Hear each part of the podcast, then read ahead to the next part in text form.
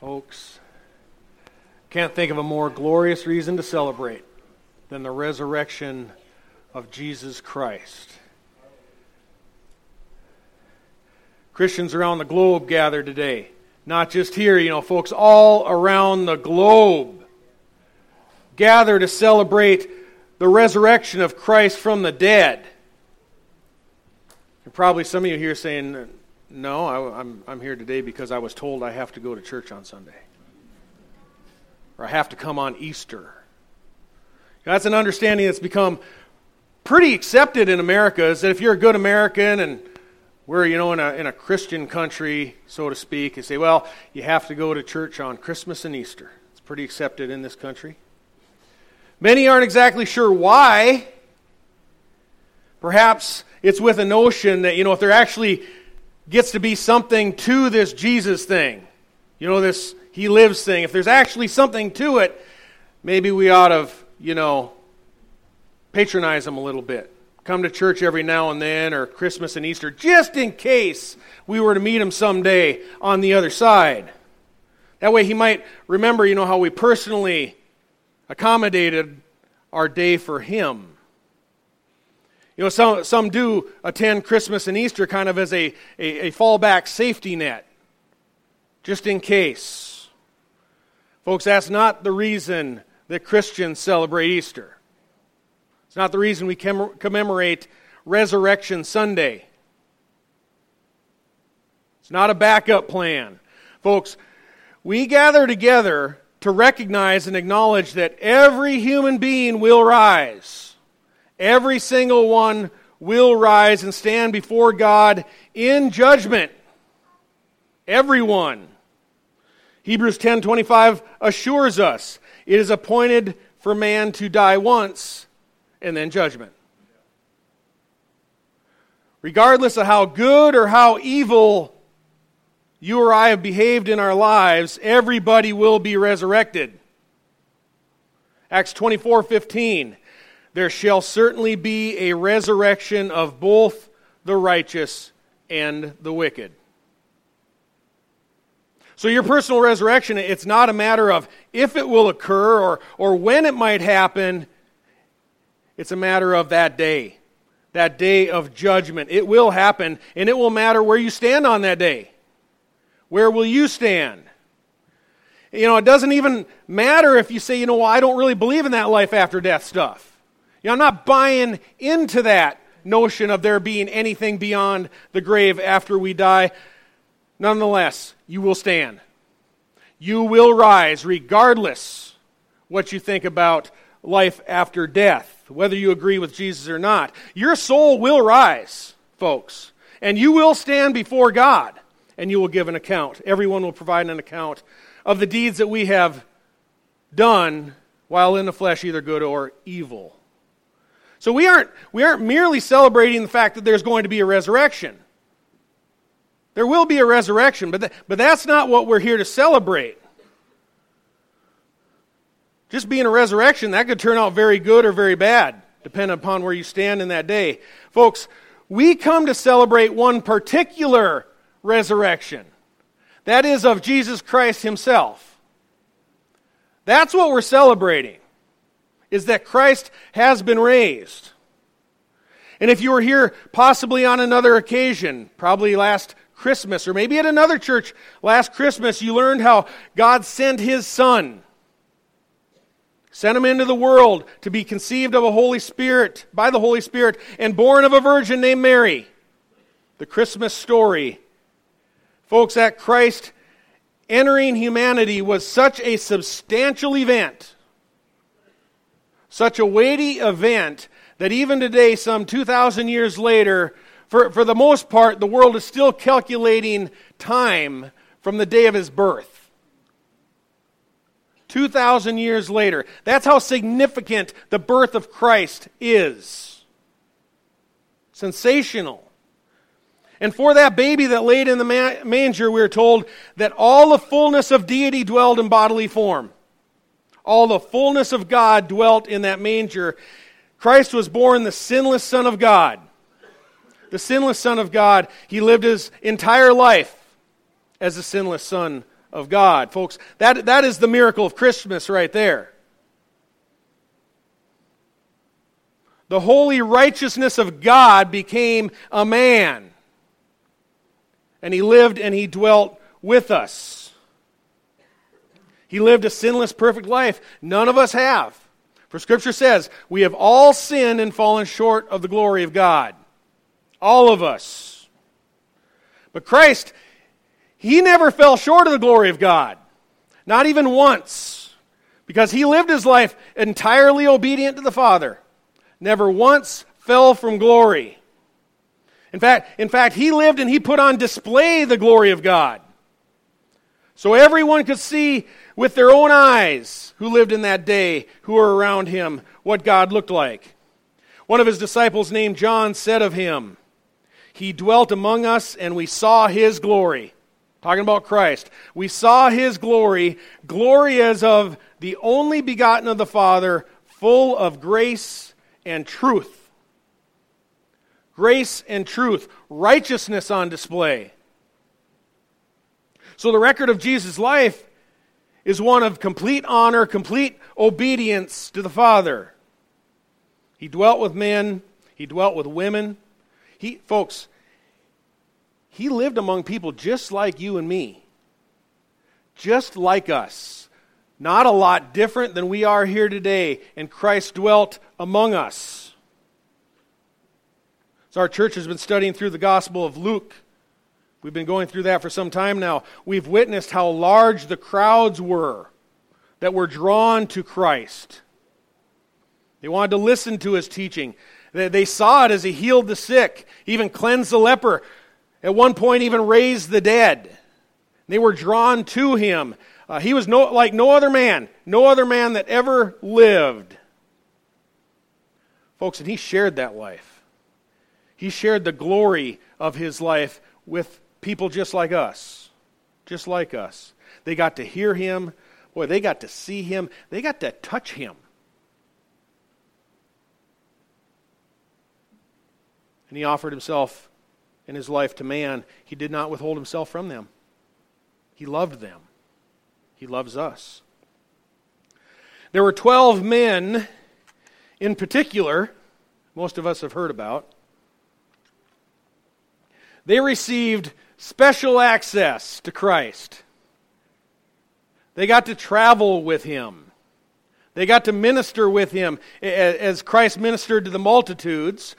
They got to share intimate moments alone with Jesus. They listened as he prayed. They witnessed him walking on water. They got to hear speak, the Father speak from heaven at Jesus' baptism in the Jordan as the heavens opened up and the Holy Spirit descended on Christ like a dove. And they heard from heaven the Father speak, This is my beloved Son, in whom I am well pleased. They got to see it, they got to hear it. Of course, God is pleased. At that point, approaching 30 years old, and Christ had not sinned, the Father was perfectly pleased in every conceivable way, folks. Those disciples also got to witness what we're celebrating today. They got to witness the physical resurrection of Christ after he came out of the grave. They saw him on that third day. He arose, they touched him, they got to speak with him, they fellowshipped with him over at least a period of 40 days leading up to the day of Pentecost. They got to spend Christ, uh, time with the risen Christ. All those disciples now identified as apostles, as we call them, or sent ones, got to join him and have a part in Christ's resurrection. Except one. There was one. One of the twelve didn't get to see Christ resurrected. Judas didn't get to see him on that third day. He didn't get to touch Jesus. He didn't get to talk to Jesus. He didn't get to see Jesus. And still to this day, he has no part in the resurrection of Jesus. And, and it isn't a, that Judas Iscariot didn't have opportunities to get to know Jesus. You know what I'm saying? He lacked no opportunity. It isn't that he didn't get to see and to hear and to experience what the 11, other 11 did. He got to, to experience the exact same things that the other 11 got to experience. Judas had a privilege of spending intimate time with Jesus, alone time with Christ and the other apostles. He was even present to celebrate that Passover feast on that Friday that we now call Good Friday the night before Christ's crucifixion. He was there with the other disciples. And we saw earlier in our scripture reading, as I read to you from Mark, on the night of that betrayal, Christ gathered the twelve together in, in, in an upper room, a large upper room for the Passover meal. And as many of us learned this past Friday as we attended the Seder, and got to go through the fullness of that meal, uh, we got to see that picture, that, that image, that, that vivid representation of Christ in the Passover. The picture is right there in the Passover. When you take a spotless lamb without blemish, and then you, and then you slaughter that lamb, and you, and you take the blood from that lamb and you put it on your door frame, your side posts, and, and your lintel or your header. And they did so that as the angel of death came, as the angel of death came to bring judgment to Egypt, that with that blood of the lamb that was over their doorposts, the angel of death would pass on by. That's why they called it Passover. That's celebrated every year. The Israelites commemorated, commemorated skipping that or missing that death that, that devoured Egypt. Unbelieving Egypt. The blood of the Lamb was spread so that God's judgment would pass. Served as a vivid picture of Christ. That's what the Passover was. Himself, the sinless Lamb of God, John the Baptist said, who takes away the sin of the world. And as that sinless lamb, Christ suffered on the cross. He poured out his blood to, to cover or atone for sins, that the wrath of God might be satisfied, covering the sins of everyone who would put their trust in him.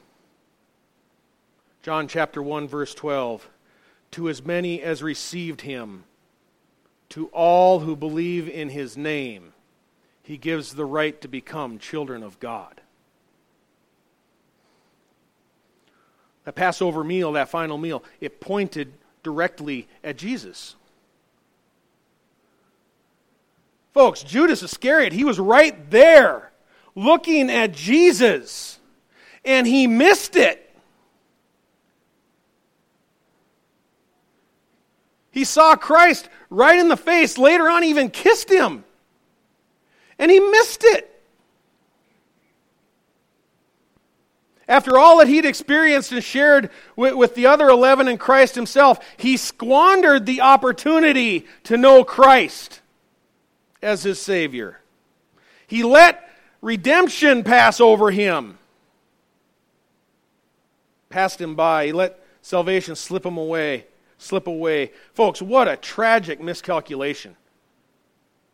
What a tragic miscalculation.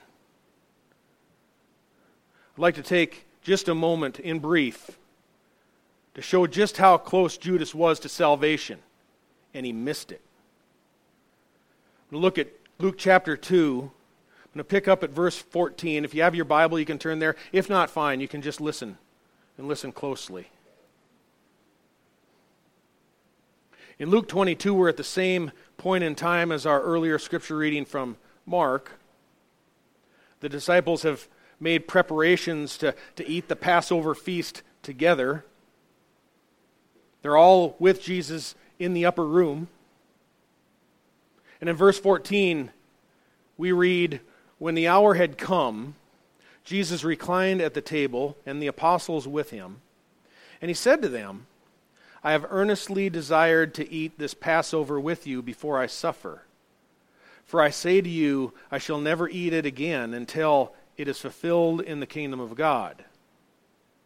So Christ is preparing them for his death, which is imminent, will come within hours. And then Jesus begins the Passover meal, presenting the Passover meal much uh, like we experienced on Friday evening. They share in that, that, that Seder, that order of progression through the meal. And in verse 17, we're told, And when Jesus had taken a cup and given thanks, he said, Take, and, take this and share it among yourselves, for I say to you, I will not drink of the fruit of the vine from now until the kingdom of God comes. And when he had taken some bread and given thanks, he broke it and gave it to them, saying, This is my body which is given for you. Do this in remembrance of me. And in the same way, he took the cup after they had eaten, that is later, saying, This cup which is poured out for you is the new covenant in my blood. Now listen closely to Jesus' next words. But behold, the hand of the one betraying me is with me on the table. Folks, you don't need a whole lot of Bible understanding to know who it is that betrayed Jesus. That is Judas. Judas, the, tra- the traitor, is sharing the Passover meal with Christ. He's there with him at Christ's own table, folks where he is the guest of honor. And Jesus, even, even in, in his grace, God always extending the grace, the call that is so often rejected, provides a stern warning by stating, For indeed the Son of Man is going as it has been determined, but woe to that man by whom he is betrayed. And they, meaning the apostles, began to discuss among themselves which one of them it might be who was going to do this thing. Folks, look at, look at how close Christ uh, allowed Judas to get. Judas even joined the chorus of the other 11 as, as they went one after one, saying, sure, Surely it's not I, right? Judas knew it was him. He still had the opportunity at that point to repent. No one pointed out Jesus, nobody, or Judas, nobody uh, uh, thought it would be Judas. Folks, they had put him in charge of the money of the ministry. He was the treasurer. He put on a great act of being one of them. He was trusted. Folks, Judas would have fit snugly in here amongst us as Christians. We wouldn't have been able to tell who he was.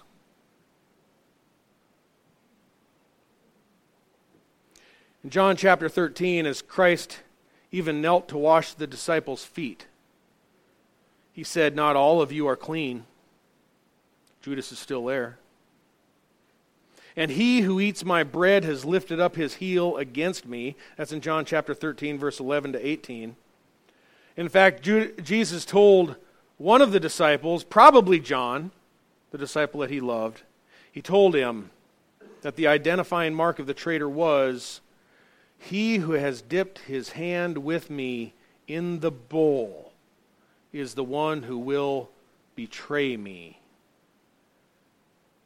Folks, as we studied Friday evening, that table, that, uh, that U shaped table, that they sat around and, and he demonstrated how they would lay down on a pillow on, on one arm as they'd eat with the other, and their feet would be pointed out as they would be stacked around the 12 of them and Christ around the table with their shoulder next to the table, eating off the table. And Christ said, It's the one who dips in the bowl with me. How close was Judas to Jesus at that table? He was right there. It couldn't have reached across from the other side of the table. Judas was next to him, as was John, within arm's reach of the Christ.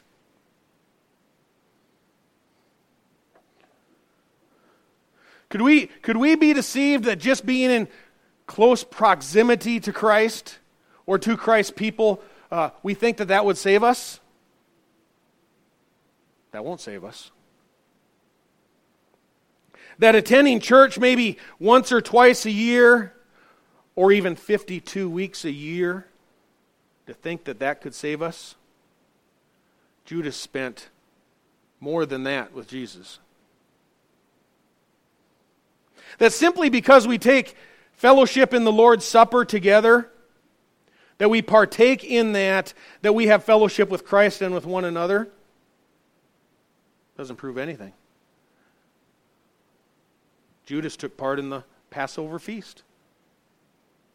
Folks, let us not be deceived. Judas even dipped his morsel into Christ's cup. Proximity to Jesus, proximity to Christ's followers does not save you. Judas still allowed salvation to pass him by. You know, it's not that Judas didn't have an opportunity to respond. He had plenty of opportunity to respond. It wasn't that there isn't enough clarity to him uh, of Jesus' identity. Plenty had been made clear. Folks, the fact is that Judas determined that he didn't want any part of Jesus. He didn't want him. And, folks, as, uh, as the um, rest of the disciples now were getting more and more clarity as to the identity of Christ, the suffering Messiah, that it wasn't going to be an immediate um, reign on the throne of David, that it was going to be a suffering Christ that would die. As the other 11 were starting to accept that and understand that and say, I'll follow you to death. Yes, that's the right answer. Oh no, Judas, Judas became uh, discouraged and disgruntled with that picture of Christ. He didn't like that idea of Christ. He liked money, right? He skimmed the, the treasury, we're told by Scripture. He, he longed for power, for, for influence, for prestige of being part of the group that was with the Messiah, the prestige of the world. And when he first signed on to following Jesus, he thought doing so would, would increase his stature, his reputation, his financial estate as the Christ would ascend to the throne of David. But when Jesus clarified that the Messiah was going to die, that anyone who is to follow Christ must also die to himself so that he may live, Judas didn't buy into that. He didn't like that picture of Christ. And the closer he got and the more he heard, the less he liked. And as close as in proximity as he came, Jesus, uh, Jesus was never uh, his Savior.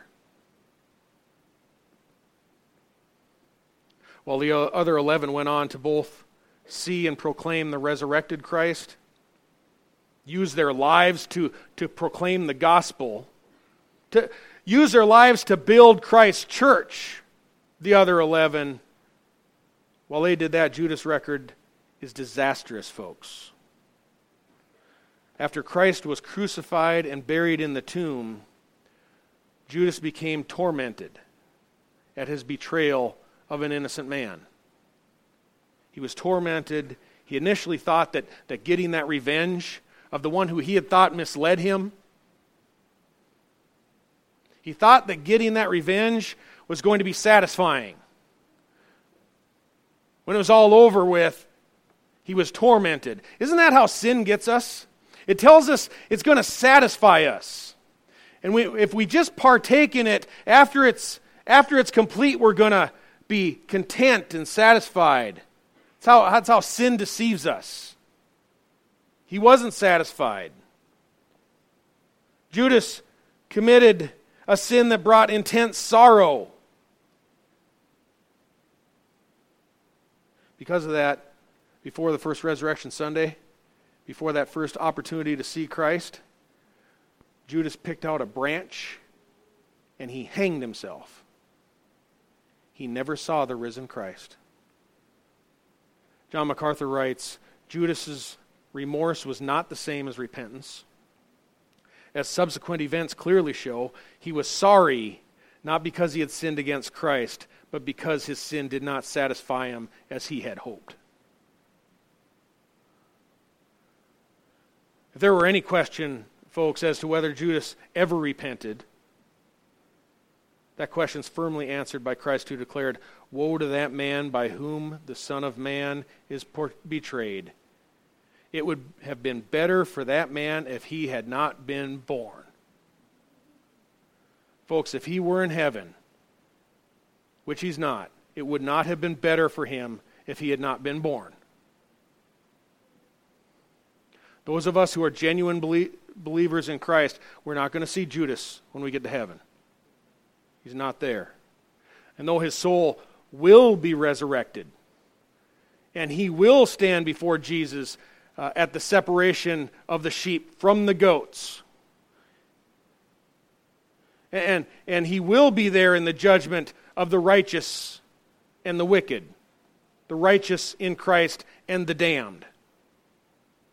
Though he'll be there, he has no part in Christ's resurrection. None whatsoever. Judas' greatest affliction and his affection, excuse me, his greatest affection was not toward Jesus. His affection, folks, was for the world. He really loved the world. But scripture reminds us Christians in 1 John 2:15, do not love the world, nor the things in the world. If anyone loves the world, the love of the Father is not in him. For all that is in the world, the lust of the flesh and the lust of the eyes and the boastful pride of life, is not from the Father, but it is from the world. The world is passing away, John writes, and also its lusts, but the one who does the will of God lives forever. Forever. That's eternal life. How do you and I not make the same mistake as Judas, whose greatest joy was not in Christ, whose greatest joy was in the world? How do we join those other apostles who went out and declared the gospel and lived their life for Christ and those who enjoyed a part of Christ's resurrection, a resurrection to the living, folks, the answer is quite simple. We turn away from this world, we turn our backs to the world and to sin, the sin that so easily entangles us. That can be called repentance, a turning away and a turning to. It's a turning. We turn away from the world and we embrace a new life of living for Christ. That's how you join in Christ's resurrection. Paul the Apostle puts it this way in, in words from Philippians 3, verse 7 But whatever things were gained to me, those things I have counted as loss for the sake of Christ. More than that, I count all things to be loss in view of the surpassing value of knowing Christ Jesus, my Lord, for whom I have suffered the loss of all things, and count them but rubbish, so that I may gain Christ, and that I may not that I may be found in him.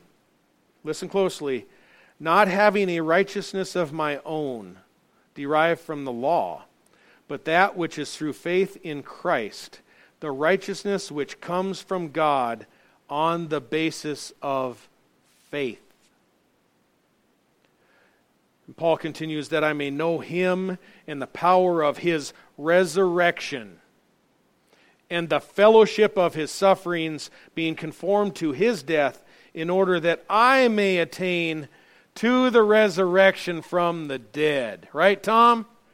Amen the sinless Lamb of God, shed his blood as a covering, folks, as an atonement, as a propitiation or a, or a satisfaction to the wrath of God. He died for your sin and my sin as a substitute if you're willing to receive him. Quite simply, he suffered for your sin and died in your place. It's that simple. 2 Corinthians 5:21 God made him who knew no sin to become sin so that we might become the righteousness of God, right? And on the third day Jesus as the first of many brethren, he rose from the dead, conquering sin and death. So, through faith in Christ, folks, you too can be made alive. You can be made alive to God, to live for Him.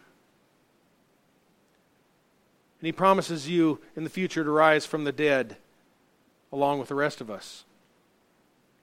The resurrection to a life with Christ. That's how you have your part in Christ's resurrection.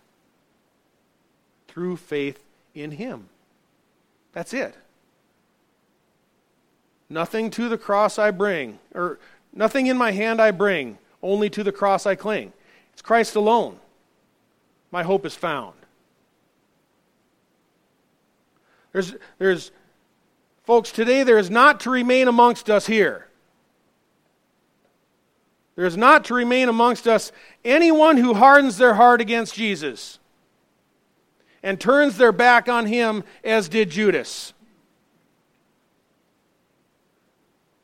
One who refuses to accept him as Lord and Savior simply because they love this world that is so quickly passing away.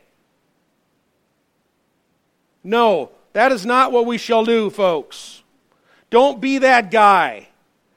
Don't be that girl. Don't be a Judas who would come into the presence of Christ and then turn his back and walk away. Even dip his bread in Jesus' cup and turns his back on him. Folks, hear and receive today the Word of God. God so loved the world that he gave his only begotten Son, that whoever believes in him shall not perish, but have eternal life. For God did not send the Son into the world to judge the world, but that the world might be saved through him. He, belie- he who believes in him is not judged. He who does not believe has been judged already, because he has not believed in the name of the only begotten Son of God. That's what's on the line. Eternity is on the line. Jesus arose from the dead. He was seen by his disciples, as you've heard multiple times today. At one day, he even stood before five, more than 500 brethren at one time. And Jesus told Thomas after his resurrection and in the presence of the other disciples, Reach here with your finger and see my hands, and reach here your hand and put it in my side. Be not unbelieving, but believing. Everyone here today be believing.